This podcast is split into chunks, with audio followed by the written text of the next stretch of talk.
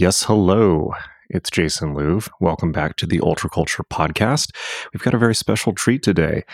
I am joined by the author Ian Cutler, who began his writing career focusing on the Cynic school of philosophy, but moved on to write several books documenting his profound passion for tramping and tramps. That is, the phenomenon of people throughout the 19th and early part of the 20th century who turned their back on society and decided to basically go feral, riding the rails and living lives of grand adventure and romance and danger and often misery, but most of all, freedom from industrial society. Something that um, you've maybe thought about from time to time. I definitely have. Um, sometimes it is tempting to just think about leaving it all behind. And well, we get to hear about the people who did exactly that in this very interesting interview. And before we dive in, I of course want to share with you the latest on something that's got everyone very, very excited. That's our new tarot course at magick.me. You can find it at tarot.magick.me, T A R O T M A G I C K dot M E. It's taught by the world renowned author and magician Lon Milo DuQuette. It's a deep dive journey of transformation that reveals the mysteries of the entire universe through the art of tarot. But don't just take my word for it. Let's hear from some of the students who have already taken the course because some great, great reviews are already starting to file in. People are diving straight into it and letting us know how excited they are. So, Jim Horrocks, who's a longtime student at the site, says so much information. It's an amazing deep dive. My autistic brain is delightfully swimming in all the content. Well done. Thank you very much, Jim. Tanya Lee Wild also says, I just signed up, so very excited for the adventure ahead. I absolutely cherish Lon's books. And another student who goes by just the name Observing shares, I started the course this week and it is nothing short of phenomenal. Not only does Lon provide exceedingly powerful insight, but the humor and lightheartedness of his lecturing makes it very comfortable and approachable. Thank you very much, Jim, Tanya Lee Wild, and Observing, and even Alan Moore, the author of Watchmen from Hell, V for Vendetta. Yes, that Alan Moore. He hasn't taken the course, but he does love Lon DuQuette's work in general. And he did say at one point, again, not about this course, but about the teacher of this course, to get the flavor of magic, you could do a lot worse than read a couple of the books by Lon Milo.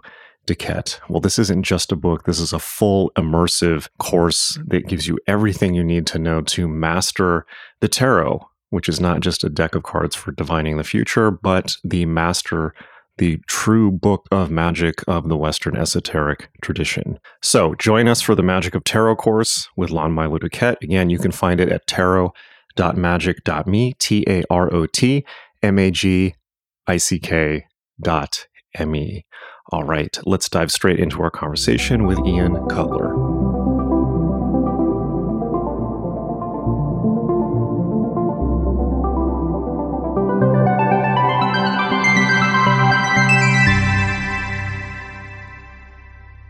Thank you so much for being on the show. Uh, please tell us a little bit about yourself and hobos, your your subject matter that you've spent so much time on. Well, I um, my first book was about um, was about cynicism. You know, the um, ancient Greek philosophy and its legatees right up to the present day. Um, and it was like it was kind of so I, I I kind of got interested in tramps and hobos via cynicism, the philosophy, and because uh, there's so many similarities, and they're both outsiders. They both, you know, they both um kind of challenge conformity and and um, they, they, they, they, were like traveling. They both didn't. Uh, neither of them believed that education was like um, you know the sort of formal education like schools and universities was the way adults should learn they believe people should experience things through their own senses and just being in the world and all the rest of it so um i started so i I started the book, that book on cynicism. Um, well, that was 2005, I think that one was published, and um, and then I got kind of I got really interested in in modern day or relatively modern day because we're So- going back 100 years. So, So what what maybe just define briefly what is the actual philosophy of cynicism? Um, because obviously people know the word but may not know the the Greek philosophy. Just maybe just a paragraph worth so we can have that Yeah, reference point when talking about well- hobos. yeah, basically, um, it's it's more of an anti-philosophy than a philosophy, if anything. Um, the the Western civilization, as I understand it, started around the time Socrates, and the Cynics and Plato and Aristotle they were all about at the same time. They all went to the same meetings and schools and what have you.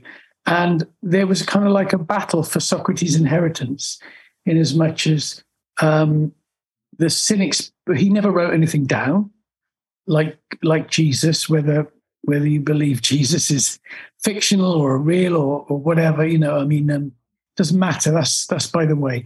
But you know, um, so everything was everything was interpreted by other people, and um, and and and they just they just were kind of um, like I said, they believed in they, they, they led a very ascetic lifestyle, like like a lot of the tramps and hobos. They didn't. They believed that we were imprisoned by the possessions and Hmm. things like family and home and jobs, work, all that kind of thing, just kept people kind of they you know um, prisoners of their own in their own life and unable to, I suppose, be free, experience the joys of nature and what have you. And so that's that's the similarity. That's so interesting. I mean, um, I don't know if this was was Stoicism Greek or was that Roman later? Yeah, that was that was a yeah. Stoicism um, kind of was came around the same time as Cynicism, but it, it, it was one of the Hellenistic philosophies. That's so that's really interesting. yeah, Epicureanism, hedonism, cynicism, Stoicism, they were all philosophies kind of based on um, people's experiences of their own of the world around them, rather than being taught by somebody who claimed to know better. you know what I Got mean? it.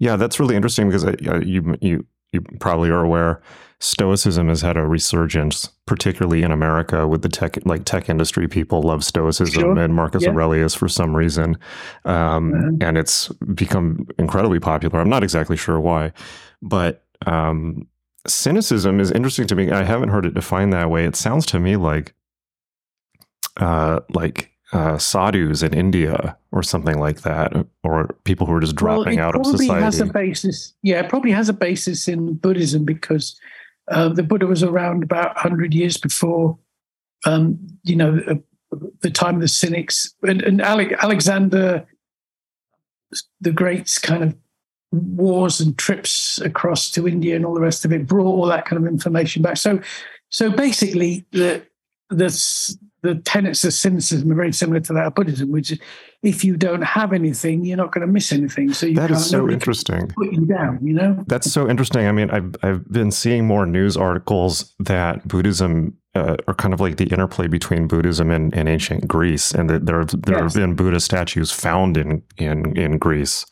which is just Yeah. completely, at least for me, changes the model of what I was taught in school.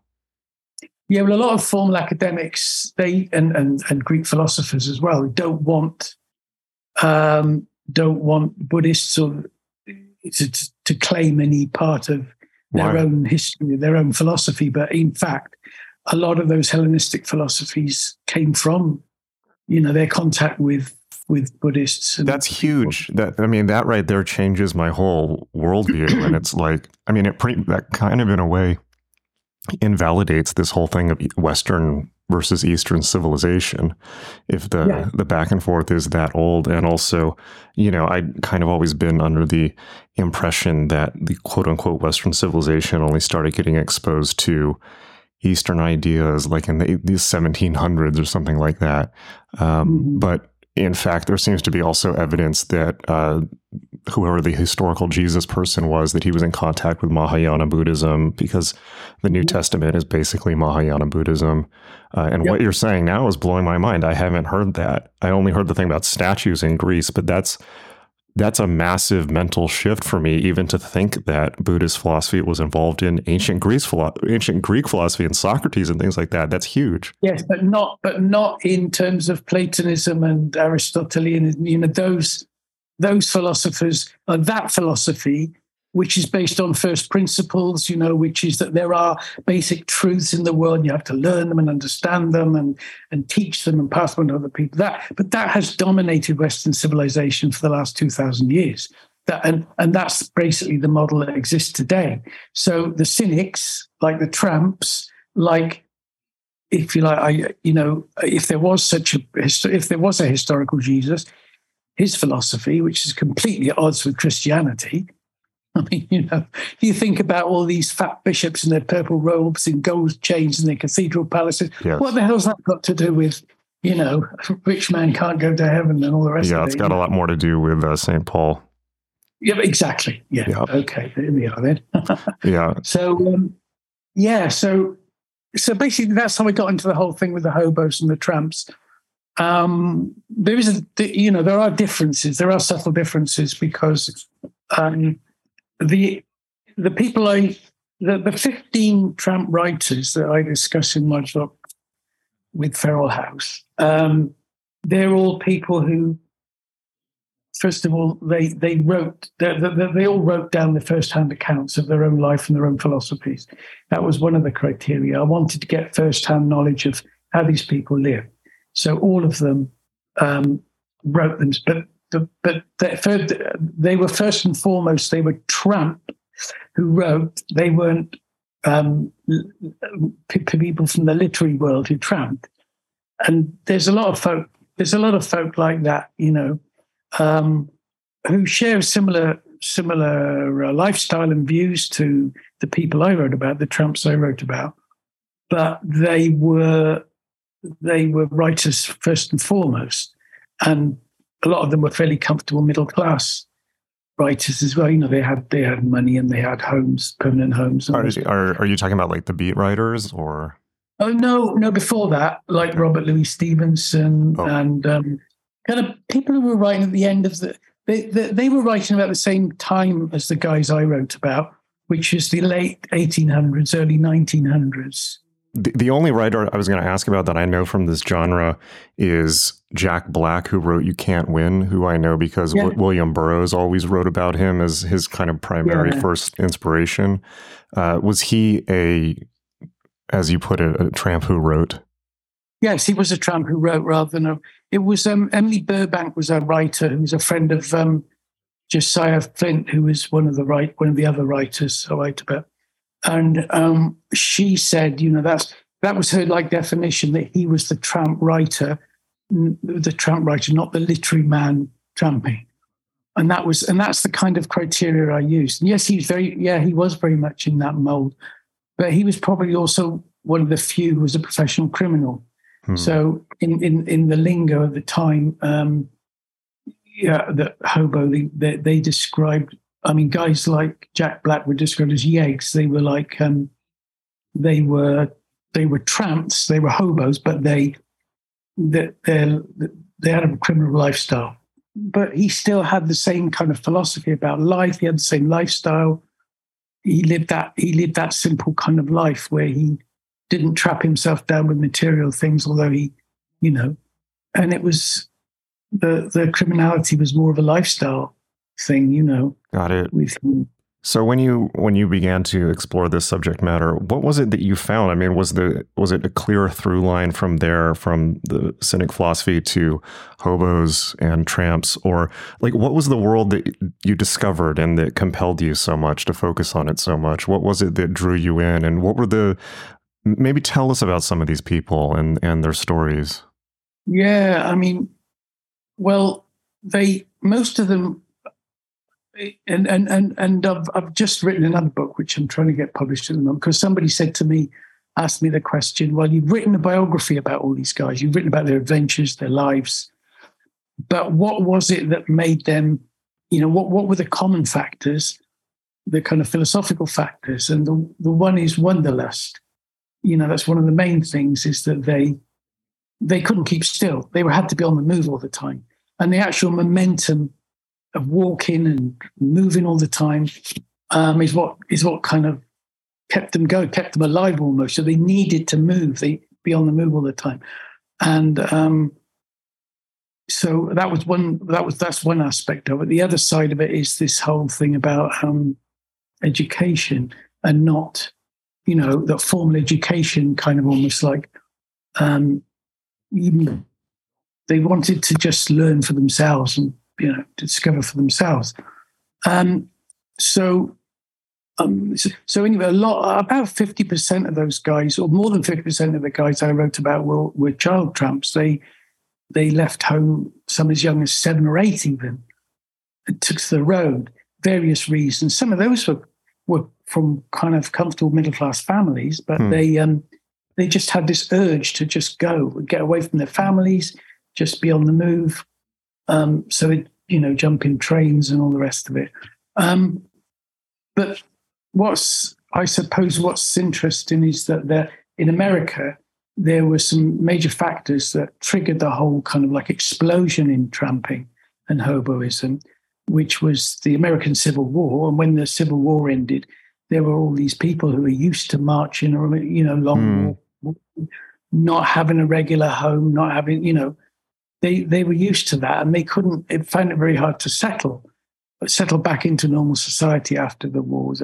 Then there were the three depressions in America in the 1880s, 90s, and and then later on in the 1930s. You know, that created this um, this need for people to to move around to look for work, to look for work. Hmm. Um, so there were there were thousands of um, there were thousands of tramps out there wandering around, and and also um, you know, what, one of the factors all these guys have in common is their obsession with nature and their love of nature and being close to nature. But they also, they also like the cynics. They, they, although they were, um, although they, they, they, they were crazy about being, you know, their, their contact with nature. They also like to spend time in cities. And um, Chicago had um, it's the main hub was probably the main hub of hobo life around the turn of the last century. Is that because it's a transport hub? They, because of the transport hub, um, because a lot of um, there was a lot of movement around. There was a lot of people who were working in the, in in forestry, in um, industry, and working on farms. Or who who when they got paid off, they headed into Chicago to spend their money. And um, there's a piece um. Um, right, there's, um, yeah. Um, so just a bit from um, the book I'm writing the moment. Uh, they, they created these urban centers of their own within America's largest. Chicago was its cultural capital and entertainment capital. At its peak, it estimated that there were 75,000 transients in Chicago's main stem, which centered for half a mile in every direction around West Madison Street. Um, it was a city within a city, including cheap saloons, restaurants, flop houses, whorehouses, gambling dens, clothing, cigar and drug stores, but also bookstores, theatres, missions, and meeting halls, which provided evidence that um, many of the tramps, you know, were, were, cultured as well as from labouring classes. Was a huge, was a huge thing in, in lots of the larger cities, but but Chicago, yeah, was the sort of centre of that activity. But the people I were interested, I was interested in were not um, people who were hobos or tramps from necessity. They it was a it was a lifestyle choice. That that's the main difference about these guys who, who wrote their own life stories and, and philosophies and adventures. It was a lifestyle choice to live in that way. That's that was, and that's the link going back to the cynics. The whole idea of asceticism um, of living a simplest life as possible, um, as opposed to the majority of hobos who who were looking for work. You know. Interesting. So, of the um, of the hobos that you read about and studied, what are maybe like the top one or two fascinating personalities or, or big stories that pop out at you of specific right, ones? Okay. um, well, you will have heard of Jack Jack London. He's probably the most famous out of them, and he he kind of barely crept in because, but when he started out his life when he was a teenager, he um he was an oyster pirate, you know, and he had his own sloop, and he used to. what is an oyster pirate? It's like a poacher. Um, it's like, they, they, yeah, it sounds they, like some type of euphemism, but uh, no, no, they were. Um, well, he he worked in San Francisco Bay, and uh, you know he he he he just got oysters from I mean, real. I'm talking, the you know, real oysters and, okay. and selling them and um, and pirating them off other off other folk, you know. But so when he was younger, his his life was you know crazy life. And there was a there's an episode where he's he's a young he's a really young guy and he's got his sloop and he's he's got a, he's got a shotgun in one hand and the tiller of the boat in the other, and he's chasing down this um, mature pirate and um, and he wins the you know the other guy bottles out and um, and then after that he did turn to to you know riding the rails um, and uh, and there's some great story there's a story um, between him and uh, uh, Leon Ray Livingston who's another who's another tramp writer uh, they met Livingston um, he had a he had a credible um, uh, youth. You know, when he he was like um, in about 13, 14, when he took off, he just took off and he went all over South America on his own, working and and and then he goes back there later and he meets another young guy, and they go together. They do a trip all the way through the Amazon. They go through.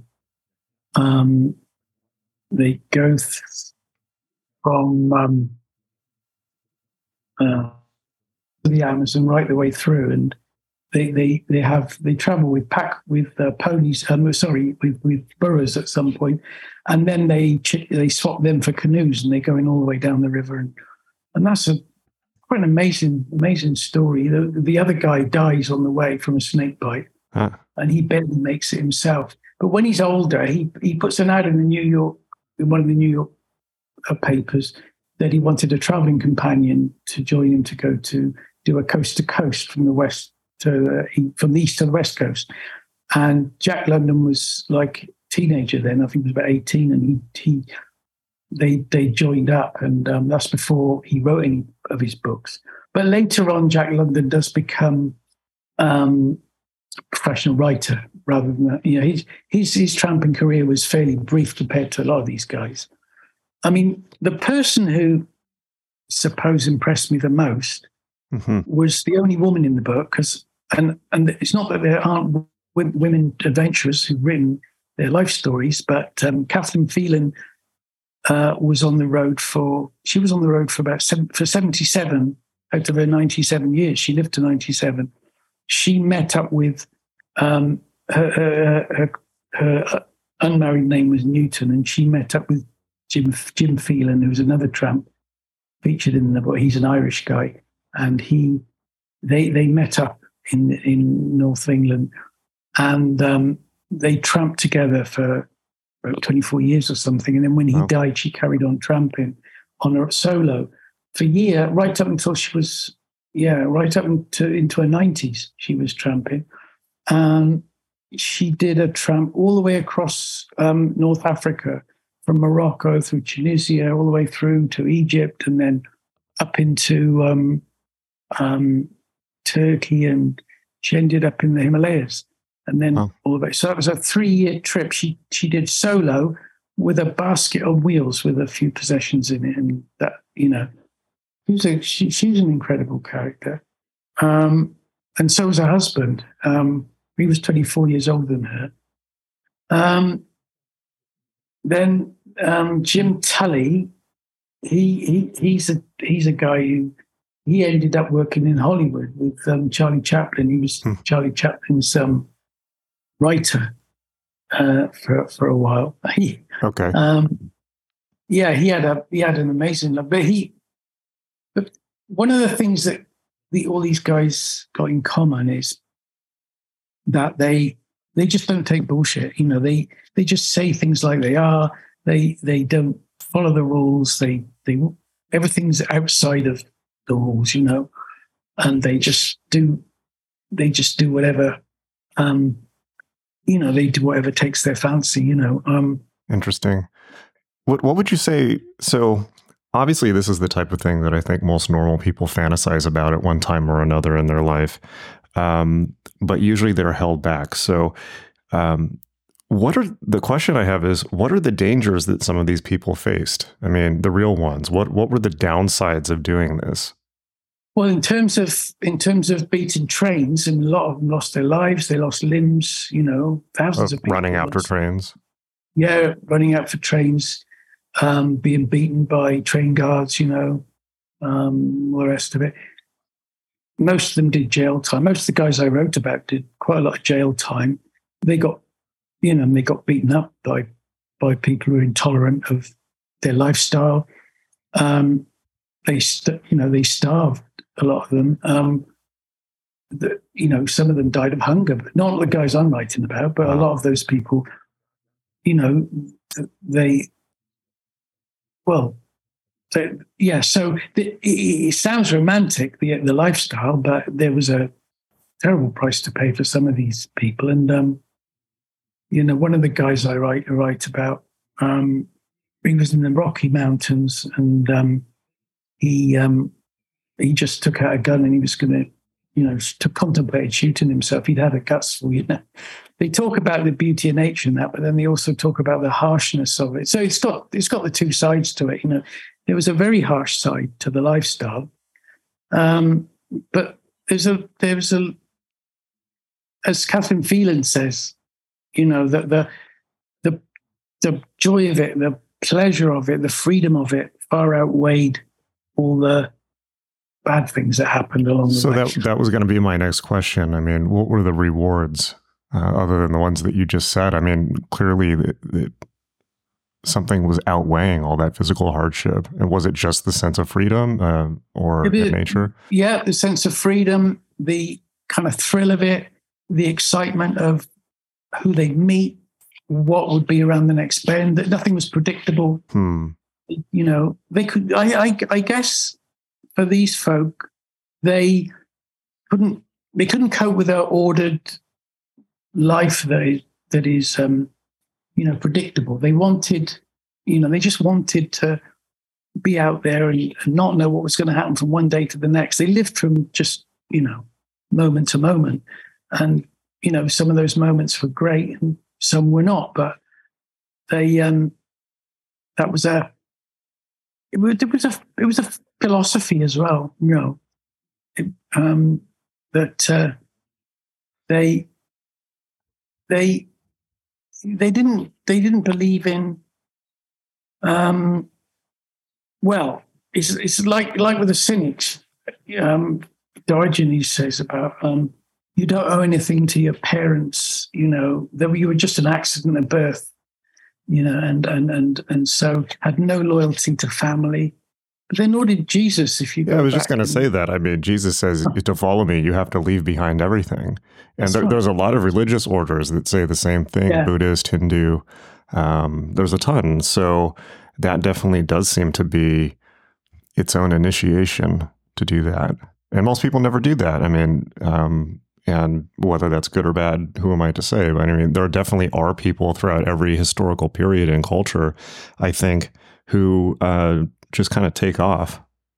Yeah, yeah, and and it was and it is a compulsive thing with these guys. It wasn't a choice. I mean, I the more I read about it and go into it, I am convinced that it's um it's a genetic. You know, you're born a cynic. You cannot uh, and a, and a and a tramp. You those people who choose that as a lifestyle choice, um, it's they have to be born with that. It come it's it's not something they okay. learn or you know it's just a compulsive thing, and it's you know. And the other thing is, it's not um it's not like a religion or a or or a political belief or any of those um kind of uh, um, evangelical movements. None of the they, they they didn't try and persuade other people to adopt their lifestyle or do what they did. It was just their own thing, and they just did it. And yeah, everybody else could I take it or leave it. right. Well, uh, one thing I was I, I that did occur to me. I'm always hesitant to to uh, to do this, but since you mentioned that it was kind of compulsive and genetic for them, I'm wondering if there's some actual d- maybe diagnosis there. I mean, even uh, or or it could potentially be related in at least in some cases. I mean, just the thing you mentioned about constantly needing to be on the move and not fitting in with the school system sounds like what would be diagnosed as attention deficit disorder now, particularly the constantly needing to be on the move. Um, yeah. And uh, I think a lot of young people with who are diagnosed with something like that, uh, you know, would much be rather would much rather be running around in nature than in uh, a, yeah. a, classroom. Probably rightfully so in many cases. Um, I think it's probably got links. I, I wouldn't like to, but but it's almost like there's a it's almost like an autistic gene as well. Okay, you know um, that it's, it's, they're very much individual. These people are all individuals. They yes. they kind of shared the same ideas and they shared the same lifestyle. But the thing that marks them out is they're just total individualism. You know, they were just not. Um, they they didn't belong to a tribe, although they identified with each other. But they didn't belong to a tribe or a religion or any group in society. They and, and and like I said before, they weren't evangelical. They didn't try and persuade sure. other people either to join them. They it was just a, a compulsive behavior that they um, you know, that they adopted. Yeah, that's so interesting. I mean, I'm I'm always I never want to like play diagnostic. I think it's kind of offensive. In addition to the fact that I'm no type of trained medical professional, but um, it, I, I, can't also can't help but see links and similarities.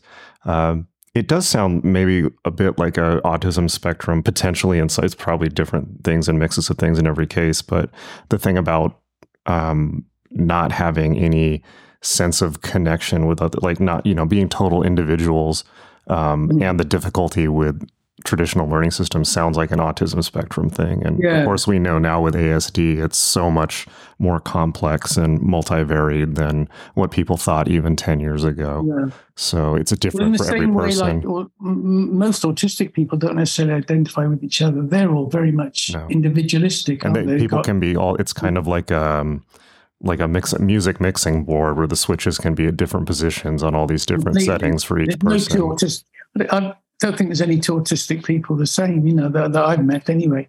They just, yeah. they are very much one off individuals. They struggle with conforming to, well, they don't identify with, with, with um, kind of mainstream society in the same way as the tramps and the, or the cynics did. They don't, they don't recognize it. They don't acknowledge it as legitimate, even. Which is a valid position, I think. It's like yeah. that's a sane position on, on modern society. Uh, well, at least in like, my way of it's thinking. like Nietzsche. It's like Nietzsche says. He says, um, you know, why conform to uh, rules that don't apply 200 miles away? You know what? The, the, and, and that's the difference between the cynics and the, mm. And, and Plato and Aristotle, who believed in first principles. Of thing, you know that. Um, you know, just be, just because something is something could be the law in well, not just in one country. I mean, you know, some countries, um, certain drugs are illegal. In other countries, alcohol is, is illegal, you know, and alcohol has massive impact on people's health and the cost of health services as well. But I mean, you just take the recent decision to overturn the abortion laws in the, in your country. Mm-hmm. You know, it's like, um, is it is it that one of one law is right and one's wrong, or, or who's in power at the time. If yes. you have a conservative, yeah. you know, government in power, they will appoint conservative judges and they will create conservative laws. And it's, you know, it's it's random and it's right. not. It, yeah. it is, yeah. I mean, in that case, it was actually the throwing out of a law instead of a, um, uh, creating a well, one. Yeah. yeah, that was probably not particularly well argued in the first place uh, and it just reverts to us. It reverts to a states' rights things. It's not like abortion was made illegal, um, yeah, but yeah. it certainly has been in a lot of states. Uh, for instance, Texas, where I live. So it's it's like basically the country said, well, we don't have a good enough constitutional argument to take a federal position on it. It goes back to the states, and each state decided to make a clear position on it. So if you live in a conservative state, which yeah. is even worse in a way because there's yeah. universal rights, you know. It is. yeah, and the whole point of the Constitution is that there should be universal protections and rights. Um, yeah. Anyways, that's a bit of a a side issue. But um, yeah, I mean, I think but it, that, it, but it does identify the one of the issues in terms of um, hoboism and tramping, it, which is that um, these folk did not rec- they do not recognize national boundaries. They do not recognize national laws. You know, cultural um, imperatives. You know, they to, that was of no importance whatsoever. You know, they just felt it was anti-human almost. Uh, yeah, well, it is. I mean, it's like I think one of the things about um, often ASD people as well is, uh, in many cases, it's like if you tell them something and it doesn't make any sense and it's just an arbitrary thing, just the the mental frustration is like, no, this doesn't make any sense. I'm not complying with this mm. because it's not mm. logical. so. Yeah.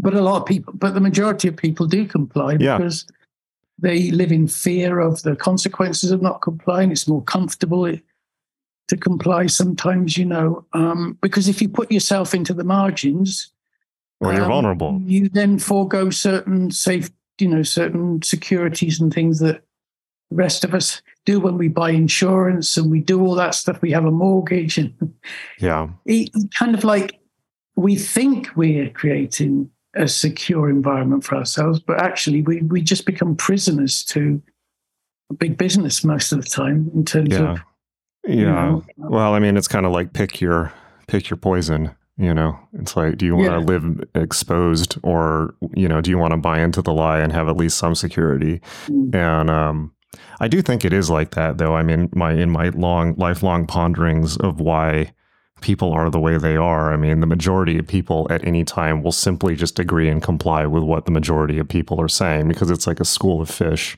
you know, mm-hmm. or or a group of deer. It's like as soon as you stray, well, predators are going to get you. And if you know if you're a school of fish and a shark shows up, even if it starts eating fish, statistically you're, you're less likely to, to be eaten. And so I don't think that the majority of people have thought through anything from first principles or mm-hmm. any other philosophy or even a political philosophy. They simply comply with what people around them are doing for herd safety. And it's mm-hmm. it's a valid evolutionary strategy. But it's like, you know, for certain people that just does not work. It's like they, it, it doesn't make sense. It doesn't compute. Mm-hmm. Um, the hypocrisies are apparent. The um, you know, the uh, the body count of a society may be apparent, uh, the evil that it does, and I think it's been a it's a universal desire for some people just to wash your hands of it and walk away. Mm. But even all those, even all the cultural norms and differences between different um, states, um, you know, governments, is is like in conflict with with multinational business, which is actually, you know, the predominant factor in terms of the way we live our lives today, it's not about local politics or national politics or even international politics. It's about it's about Amazon and um, and all the other yeah. multinational corporations. They're the ones that are controlling our lives, controlling the media. You know. Um, yeah, I think we're in a transitional phase away from the. I mean, this is a non-controversial argument, but we we're, we're in a tr- tr- transitional phase from the nation state to uh, you know multinational or global global corporate mm-hmm. power. I think that's just not incontrovertible. Uh, I don't yeah. necessarily think it's even a bad thing. It's just another part of the process of the you know human history. Yeah, but, yeah, um, yeah, yeah, absolutely. Um, so back to the tramps. yes, yeah. Um, the other book, the other book I wrote with published with Feral House was Jim Christy, uh, what happened was when I was researching for Kathleen Phelan, um, I some relatives of um, her husband Jim Phelan put me in touch with Jim Christy as somebody who met Kathleen in the 70s on a boat from Spain to Morocco. And they tramped together for a, for a few weeks and then parted company and went on their ways again. And um, so I got in touch with him to find out about Kathleen, but the more I spoke to Jim, I realized he had his own story to tell. And, um, you know, I had to prize it out of him, but he had an amazing, incredible story. What was that? Well, he he started off in um, he lived in South Philadelphia and um, in a mafia family, um, and all his relatives, you know, they were all involved in whatever the mafia were doing down there.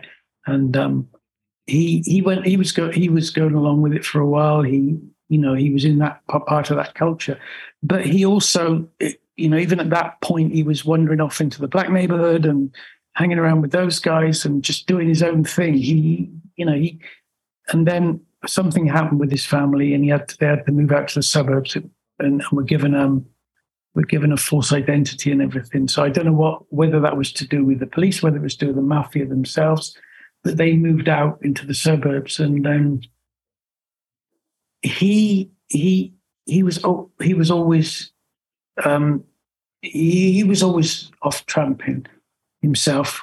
You know, he had the wanderlust thing, and he, he when he was um, 12, 11, 12, he hitchhiked from Philadelphia up to the Canadian border hmm. and met up with with um, some a guy who was an ex-Russian count who was a who was tramping in the opposite direction, and they hung out together for a he bit. was an ex-Russian count. What was the story there? Well, he well he when after the revolution, you know, his family.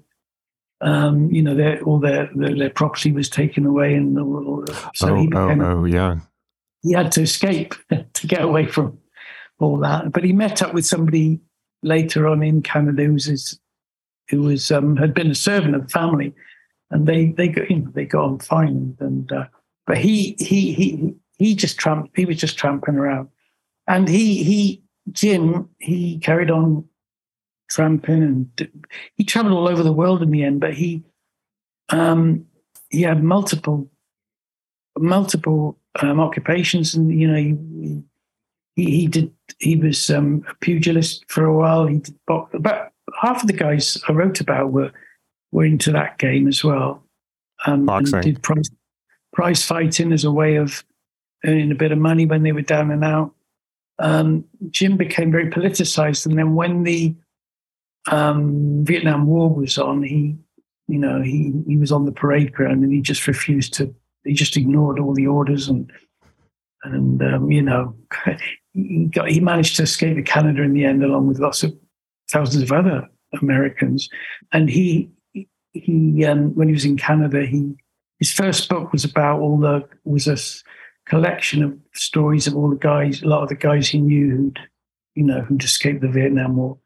That's and, really um, interesting. Um, I mean, it's like if you just look back through history, let's just say the 20th century, it, it is pretty clear to me that like the only unassailable moral, not only, but you know, a, in most cases, the unassailable moral position in hindsight is almost always to just take off on your own and be completely removed from the situation. Yep. For instance, uh, you know, Germany in the 30s and 40s, it's like the unassailable moral position there would have been just to take off and mm-hmm. be a be a, a, tramp and and then also I was you know at a certain point I was doing a, a ton of research on genocide and there's this thing uh, this is just a, a, short diversion and then I'll I'll uh, mm-hmm. I'll digress mm-hmm. but they obviously everyone has this idea that if they were in Germany in the 30s or 40s, well, I wouldn't have complied. I wouldn't have been one of the people who did. Well, chances are, yes, you would have. And the only hmm. people historically that actually um, sheltered Jews or resisted the Nazi state were hobos or people who were already out of society, who were living off in yeah. the woods. Uh, yeah. and had already just had already disconnected from the society. Everybody else complied. That's very yeah, interesting to me. That was my own, my own background. My my mother came over on the Kindertransport from Vienna mm. um, in the in forties, and um, met my father. My father's English guy from from a rural from a farming community. They met up, and um, and yeah, then I was born in 1948. Oh my God! Okay, wow. All right, so uh, I'm 75. Okay, wonderful. Yeah. Okay. anyway, um, so yeah, my my wife wrote a book about she. My wife is a is a writer, and she um, she m- met up with um, an Amer- Franco-American writer, Raymond Federman. I don't know if you've come across him. No. Look him up. Great guy. He's definitely a cynic. Okay. Uh, he's passed away now, and he he escaped the Holocaust. His family were. He was born in Paris, and his family were his his mother and his father and his two sisters were taken to Auschwitz and killed. His mother shoved him into a closet in in their apartment before they were rounded up, and he managed to get away. went to went to the south of France, to the Vichy area, and worked on a farm for a bit. And he was fourteen. He came back, and eventually ended up in America. And all his life, he was trying to make sense of what happened to him. But his thing was um, was laughter, he calls it. He just ridicules everything, you know, and um, and and and and Angela, my wife, she wrote a book. Um, the back the backbone of the book was a lot of emails between them. They're talking about different aspects of the Holocaust, you know. But but it's got a it's got an absurd side to it and a funny side to it as well, you know. And they talk about Auschwitz Barbie and Auschwitz Lego and all this kind of stuff. You know, what, what, did, what did that mean? Well, it's like the legacy of Auschwitz today. You know, what's it mean? Ang- Angela's thing was the um, was the the concentration camps, and and we visited a few. You know, and it's like, what are they? What are they there? What do they represent? What what do people expect to find when they go there? And and what's it mean? So she did a book. It's called Auschwitz, and um, it's all about Holocaust tourism, really. Hmm. You know, and how we make sense of it or we don't make sense of it, how we can't make sense of it, and how it's still difficult to talk about um, without being sentimental, because there are still people, there are still people alive today who are part of that, you know, part of the Holocaust. Um, but anyway, that's uh, just because you mentioned Nazi Germany. Um, so I got a bit of a background there. I see. Well. Yeah, I mean that that recontextualizes things in terms of cynicism or tramping. I mean, um, particularly in time periods like that, uh, you know, I, am history is usually bad. Mm-hmm. you know, society is usually bad, particularly then. We're living in we're living in history now, aren't we? I mean, yeah, and it's bad. it's bad, pretty bad. Yeah. Yeah. So, I guess I mean maybe an argument, like a actually a deeply moral argument, could be made there for mm. tramping or, or whatever you want to call it.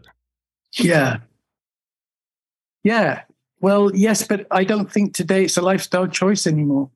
You know, it's it was possible in the days when these guys did what they did and wrote about it to have that kind of lifestyle, but since 1960s onwards, really. I mean, um, um, Jack, Jack, Kerouac wrote about it in um, the he did an essay, "The Vanishing American Hobo," and he talks about well, you can't even be alone in the um, primitive wilderness anymore because police helicopters will find you, and you know, and we it's it's really hard to stay under the radar these days, much harder than it was, and people are much people are more intolerant as well. I mean, how how so? You know, there, it was almost like accepted that people, that, you know, the tramping lifestyle has been accepted for centuries, but in the last, well, 60, 70 years, it's kind of, there's lots of homeless people, but they're not tramps. They're homeless because of the, you know, our circumstances. Um, very few people, I imagine, would choose tramping as a lifestyle today in the same way as those guys did when it was possible to do it. And there was all, there were, there was like unwritten codes that you could live by as a tramp that um, don't exist anymore, you know. So, what was it that changed? Just more development, more people, more surveillance? Well, survey, surveillance and CCTV and, um, you know, anti vagrancy laws. And, you know, um, if you get caught without your vagrancy change, said Kerouac, you get locked up in the calaboose, you know. Um, do they still do that thing in London? I remember seeing several years ago, not not several, but a few years ago, they were starting to um, put metal spikes on uh, areas where people would be vagrant and sit on, so oh, you right. you couldn't even sit in public. No, no, no. And then the, you know there's CCTV. You can be followed around the city. You can't. You, you're visible all the time. I mean, Britain's I think got one of the worst rates of CCTV cameras everywhere. Yeah, I think You London's the most surveilled uh, city on the planet. There's literally Yeah. nowhere you can be that you're not on camera, which is terrifying. Yeah. Yeah, yeah. And the level of ignorance and intolerance around that kind of lifestyle, you know, there must be something wrong. You must be a drug addict. You must be some kind of criminal. You must, you know, the, the cops will just harass you to death. And um, so it's not it's not really an option anymore. Um, I wonder if there are in places in ways the it was. I wonder if there are places in the world where it may still be an option. I mean, I just know, for instance, in the 60s, so many people went on the hippie trail in India. And I, I know people who went that from, Af- you know, India, Afghanistan, Pakistan, Yeah. uh, all the way to England. Um, and I wonder if maybe that that is still possible in, in some places or more possible. I Um, don't know. Well, not if you're no, and I think it's disrespectful as well. The you know, there's something about, and I've seen it Hmm. myself. There's something about um, white American and Europeans, particularly in third world countries, bumming around and begging. It just seems incongruous. There's something I can't, I can't quite Okay. get my head around that, you know. But it, it goes on, you know. And in Spain and places like that, it, you know, the idea of Westerners tramping in, you know, other parts of the world that are, you know, are worse off economically than ourselves is something I, I just don't get. I don't get that one at all, Okay. really. I mean, maybe you should. Yeah, you should be able. To, you should be able to go where you want, and, but it's almost like disrespectful to those folk um, because we come from a well, we come from a society where we are relatively better off financially and all the rest of it. And so it just doesn't seem right, I guess. But maybe that's my own prejudice. It may have Um, changed over time too. I mean, uh, it's funny when I was when I was in India in the early 2000s. I was talking to um, I was talking to somebody, and they were saying, you know, it's like in the 60s and 70s, all the white people came over here and did drugs. Now they come here and sit in the internet cafes. So I think even at that point, that culture was was pretty much done. I think it was uh, more of a 60s thing. Um, Yeah. But you know, the, the broad point though is this is such an interesting topic to focus on to just to look at how much freedom has been lost uh, Mhm. over the last several decades. You know how controlled things really are compared to um, even a few decades back. And it's you know it's like millennials and younger have been raised in completely digital, controlled, air conditioned, air conditioned, surveilled realities, and and they're Yeah. You know, and it's they're different. They're a different kind of person for the most part. Uh, they're domesticated, and um, they're. I think as you're talking about, as as you're writing about, I mean, there are times in in American history where people were not domesticated, uh, and even not necessarily tramps, but I mean, like they were manual laboring. They lived a different type of life. oh, completely. Kids grew up differently, playing in the street and that type of thing. Yeah. Well, you can't walk down the street now that everybody's on their mobile phones. You know, it's like everybody's, or they're on social media, or that, you know, it's like it's it's so different, so alien. I mean, our kids laugh at us because we, you know, don't buy into all that. Well, they don't particularly. They're not. They're not involved in social media that much, but um, we're. I suppose we we show our age now. Um, well, because people people have stopped communicating. People don't meet up in face to face, even. You know, It's terrible. you know, they they they find their partners on dating sites. They everything's everything's online. The whole the whole um, uh, Instagram thing and um, well, all those all those all those social media sites are just like I don't know. What it's it's is that living? I don't know. I guess no, I don't think so. I don't think so. there's something very alien about it, you know, if you're um yeah. So I don't know, we are a different generation.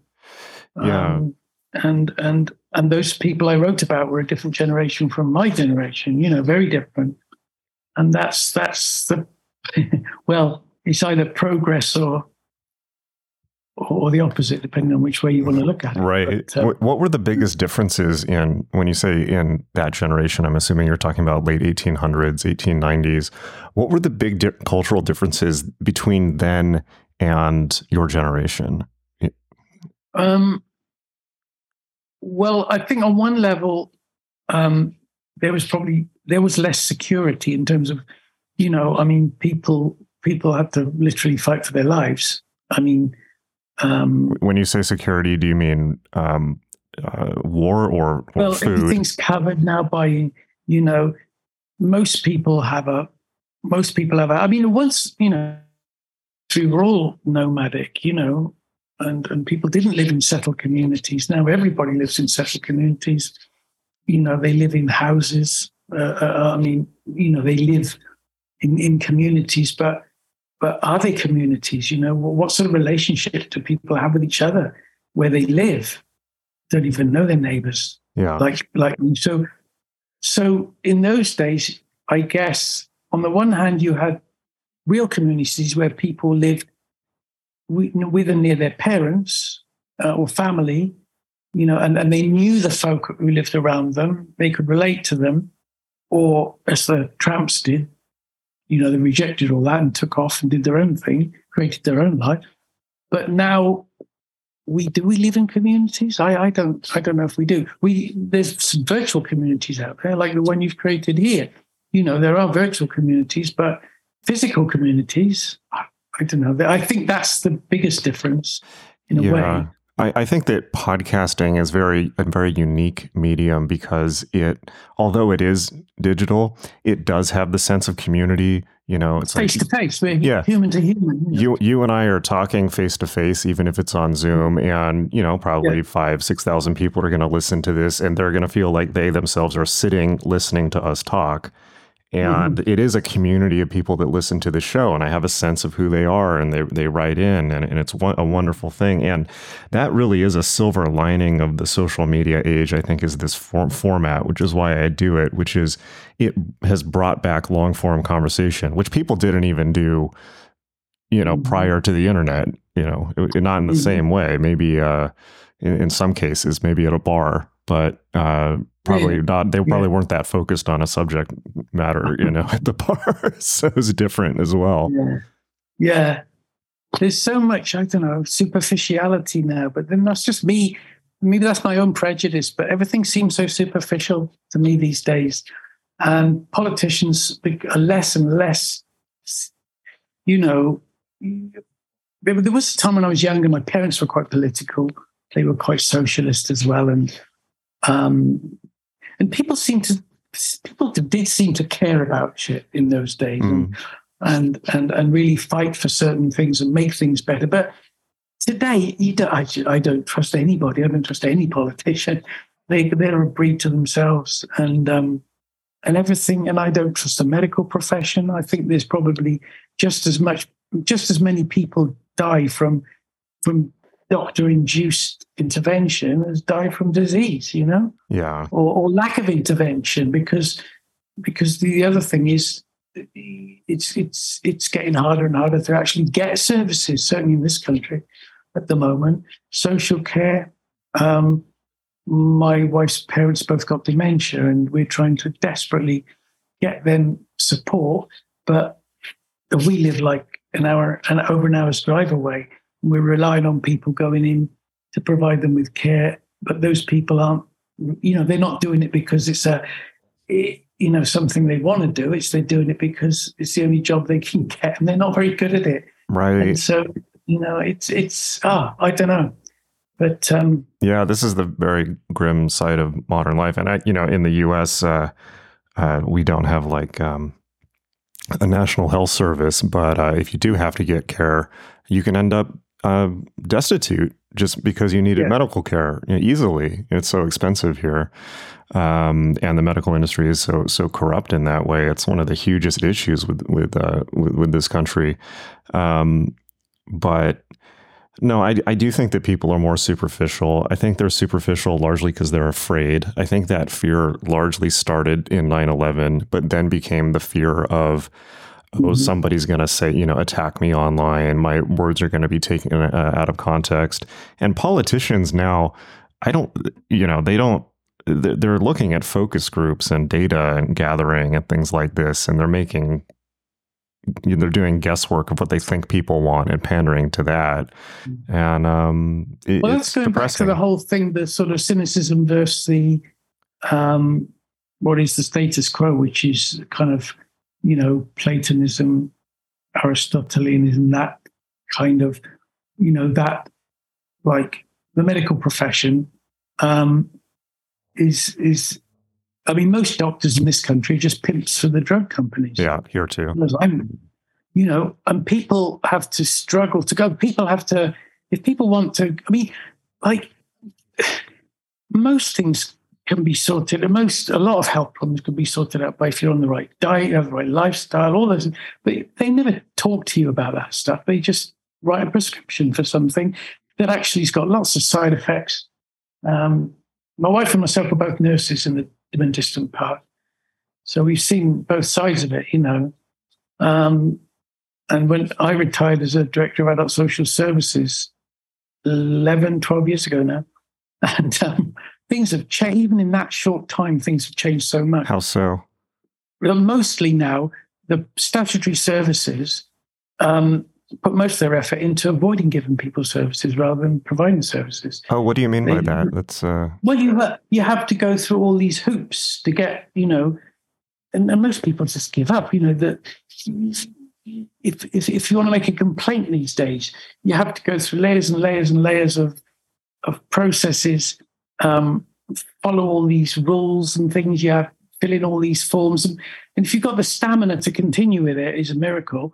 You know, everything is designed to wear people down um, because more, more and more people are complaining and not satisfied with the kind of services you know we're provided with. Now, the latest thing is the water boards in this country were all privatized. So, you know, water, which should be a basic it's a basic need and a basic necessity. Um, they are saying they're going to have to spend, I don't know, 10 billion or something on re- rebuilding all the sewers and everything. But they're going to they they're going to do it by putting by putting up water bills oh, um, when they should have been doing it for the last few decades. And instead of which shareholders are just taking, you know, just making money out of it. Oh, I mean, it's like every pub, every part of the public sector is like that. And I suppose those are the kind of things, in a way, that being a tramp or a hobo, you you just uh, get, got away from. You couldn't tolerate that kind of thing. Yeah. Um, although it's not, it's worse now than it was than it certainly was then in some ways. Yeah, um, and that's the kind of thing I suppose people chose to escape from. You so know, I'm really yeah, it's it can be tempting. So I um uh I'm I'm curious, like, what are some of the of those who did choose this of the tramps that you studied? What are some of the kind of the craziest stories that you read, or some of the most outstanding things in your memory of of events or adventures that that some of these people had, or dangerous moments, like kind of cinematic moments? Yeah, well, um, well, like I said, Kath- Kathleen's trip, three year trip on her own with a basket on wheels um, was was incredible for for a woman. Well, not even a Western guy would do that trip nowadays. Be impossible. She spoke about thirteen languages. She, you know, picked up throughout her, her life, and she just she's an incredible character. She got by. That's how she got by. But she talked about being in America as well. She was there for some years and talks about um, being kicked off the subway um, seated in the subways and stuff like that. You know, she was treated worse in the US than she was when she was traveling across uh, across Africa and places like that. yeah. Um, right. Oh, I, I, just so many. I, I, I would just say if you're interested, read the book. Okay. I'm a much better writer than I am a speaker, and I, and it's like the stories are um, the stories just speak for themselves. Um, but like Leon Ray Livingston's trip across um, Central and South America, just incredible. Um, Jim's Jim's stories are just incredible. You know, um, oh, it's like it's it's like there's so many stories. It's where where do you even start? Um, or maybe any um, that just happened to float to mind. Um, I'm just trying to think.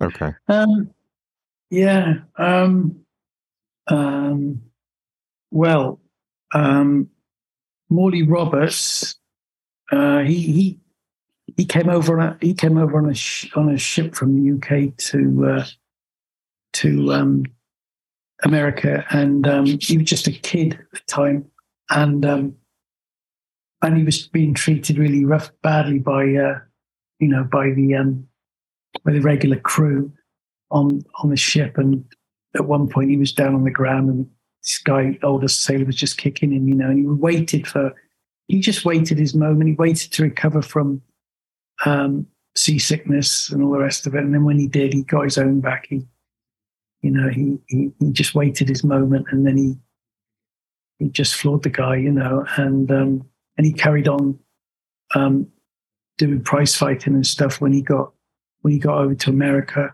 There's a guy, Tom Kromer, and he's probably one of the few guys who who probably was partly forced into tramping through through circumstances rather than choice.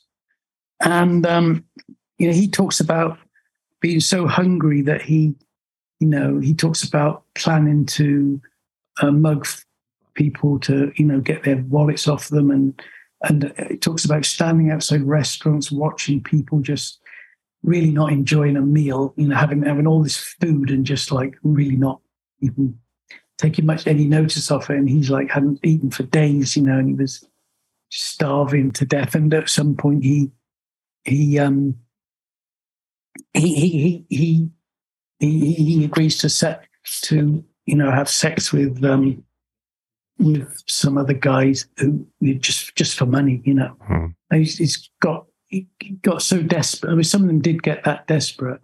A lot of the younger guys um they they um they got in with involved with older tramps this Josiah Flynt is one of the few who actually wrote about that side of it, the exploitation between older tramps and and the, some of the young kids, and um, and that, but that's not.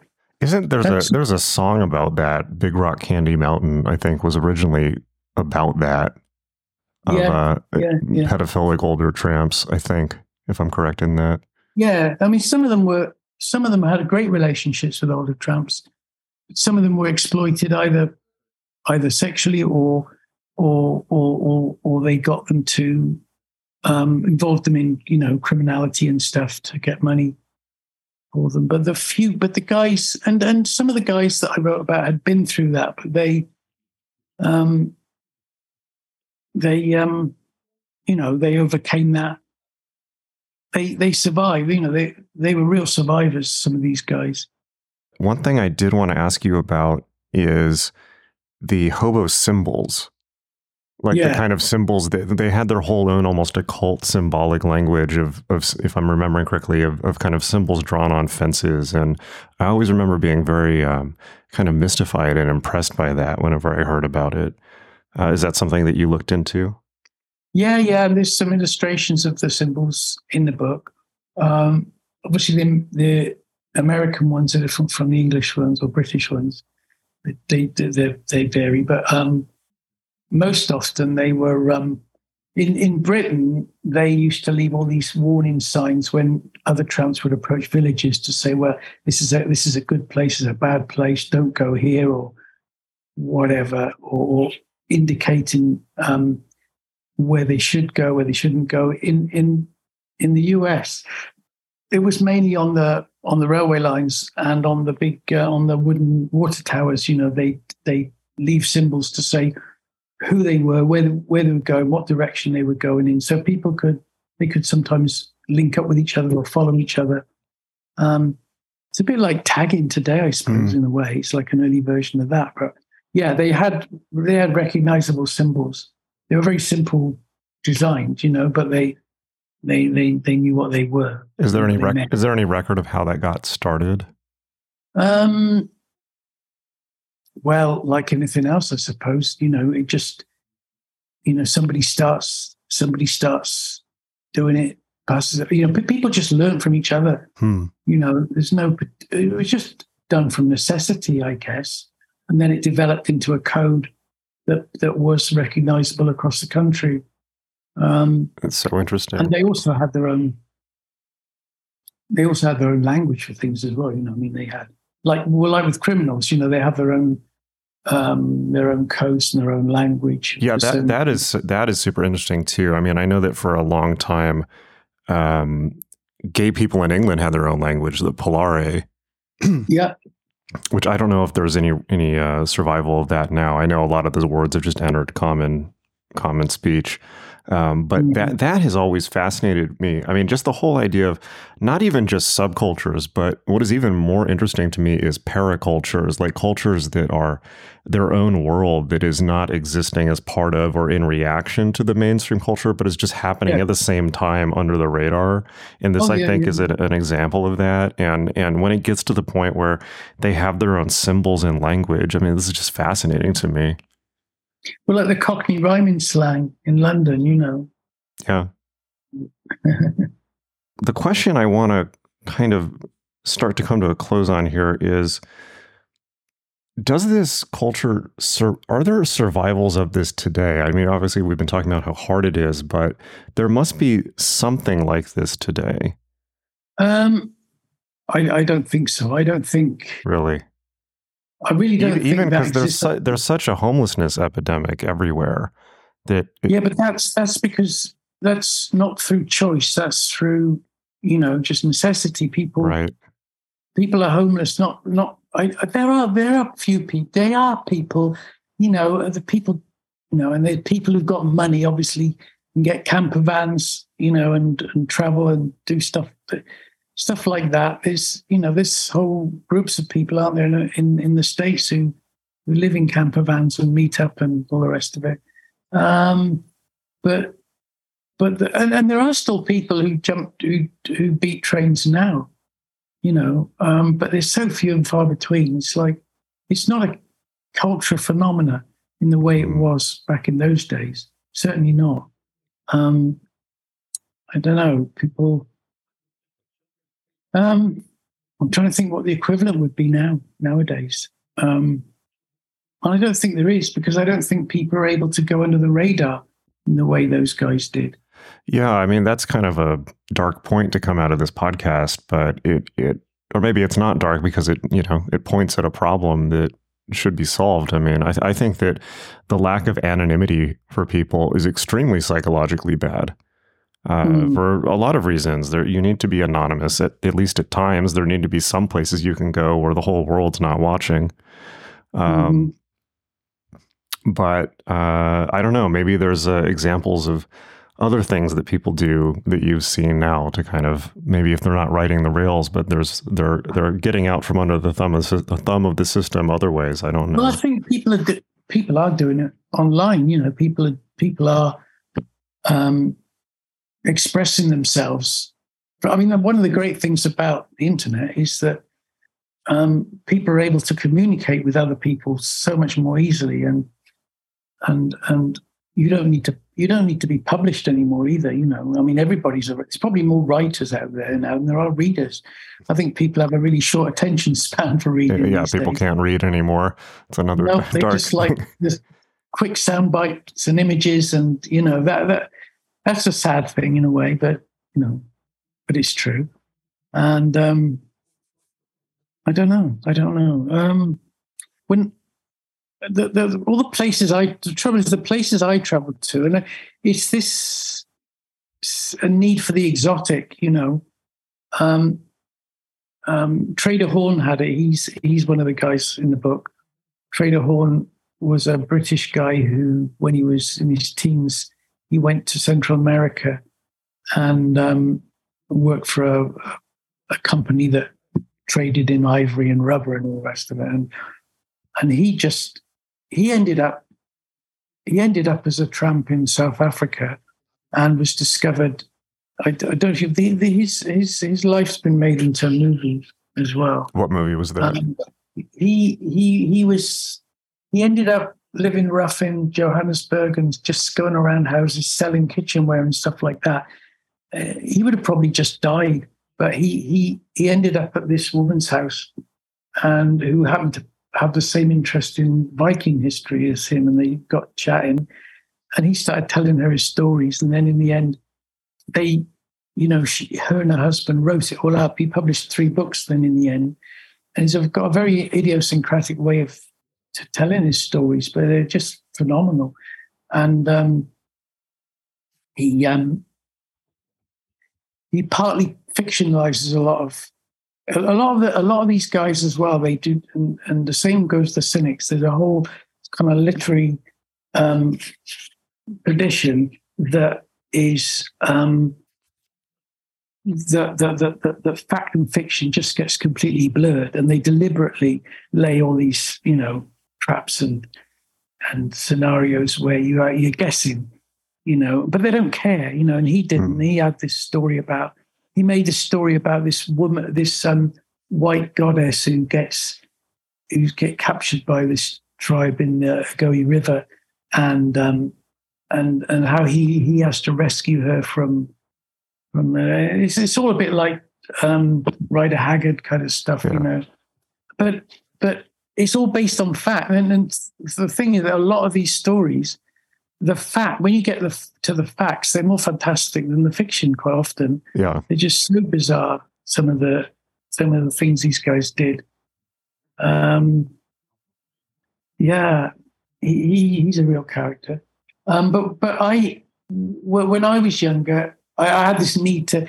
There's this need for the exotic, for difference, for things that feel different from what you're used to, and going for things that are, you know, kind of exotic. Yeah, is the word. The word. And I, I went to Africa when I was. I went to Africa for a couple of years when I was 19. I was there close to 21, and um, and um, when I came back, I, I, I was never the same. I could never settle because the culture shock wasn't going there. The culture shock was coming back yeah. to Britain after being there, and, and that thing.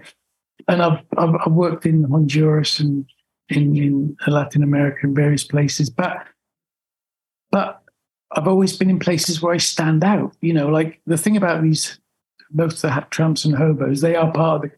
They did what they did in their own communities, and you know, didn't didn't necessarily stand out um, differently. And a lot of people who do travel now, they tend to go to places where you know you do stand out because you obviously because you just look. People immediately recognize you're not hmm. you're not a local, you know, and um, that kind of that that takes some of the that takes some of the pleasure out of it as well because you can't just merge and, right. and really be part of the culture. You, are always going to be an outsider. Got it. Well, this has been a, a, fascinating conversation. Thank you very much for talking to me.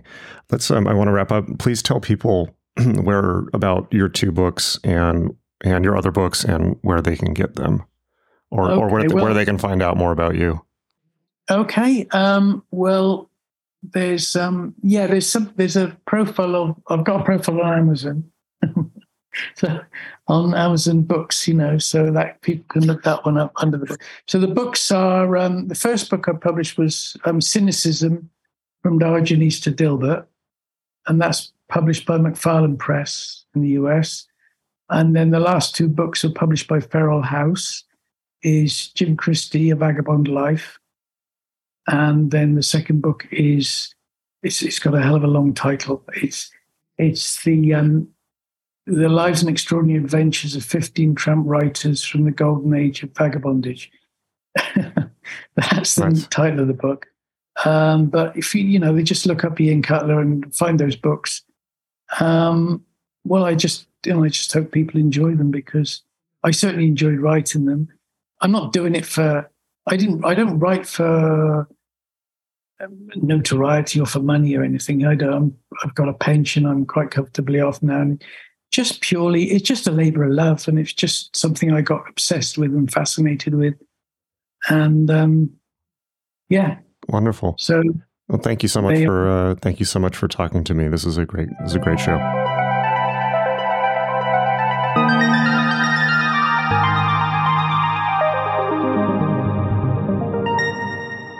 All right, that's it for today's episode. Thank you so much for joining us on the adventure. And remember to check out our new course, The Magick of Tarot, with Lon Milo DuQuette. That's at tarot.magick.me. T A R O T dot M A G I C K dot M E. It's a comprehensive course that promises not just to educate, but to transform your life. Don't miss out on unlocking the mysteries of the universe. Sign up for the Magick of Tarot now and join the growing community of magicians finding joy and profound insight in the course. So until next time, hang in there, lots of love, and I will see you soon.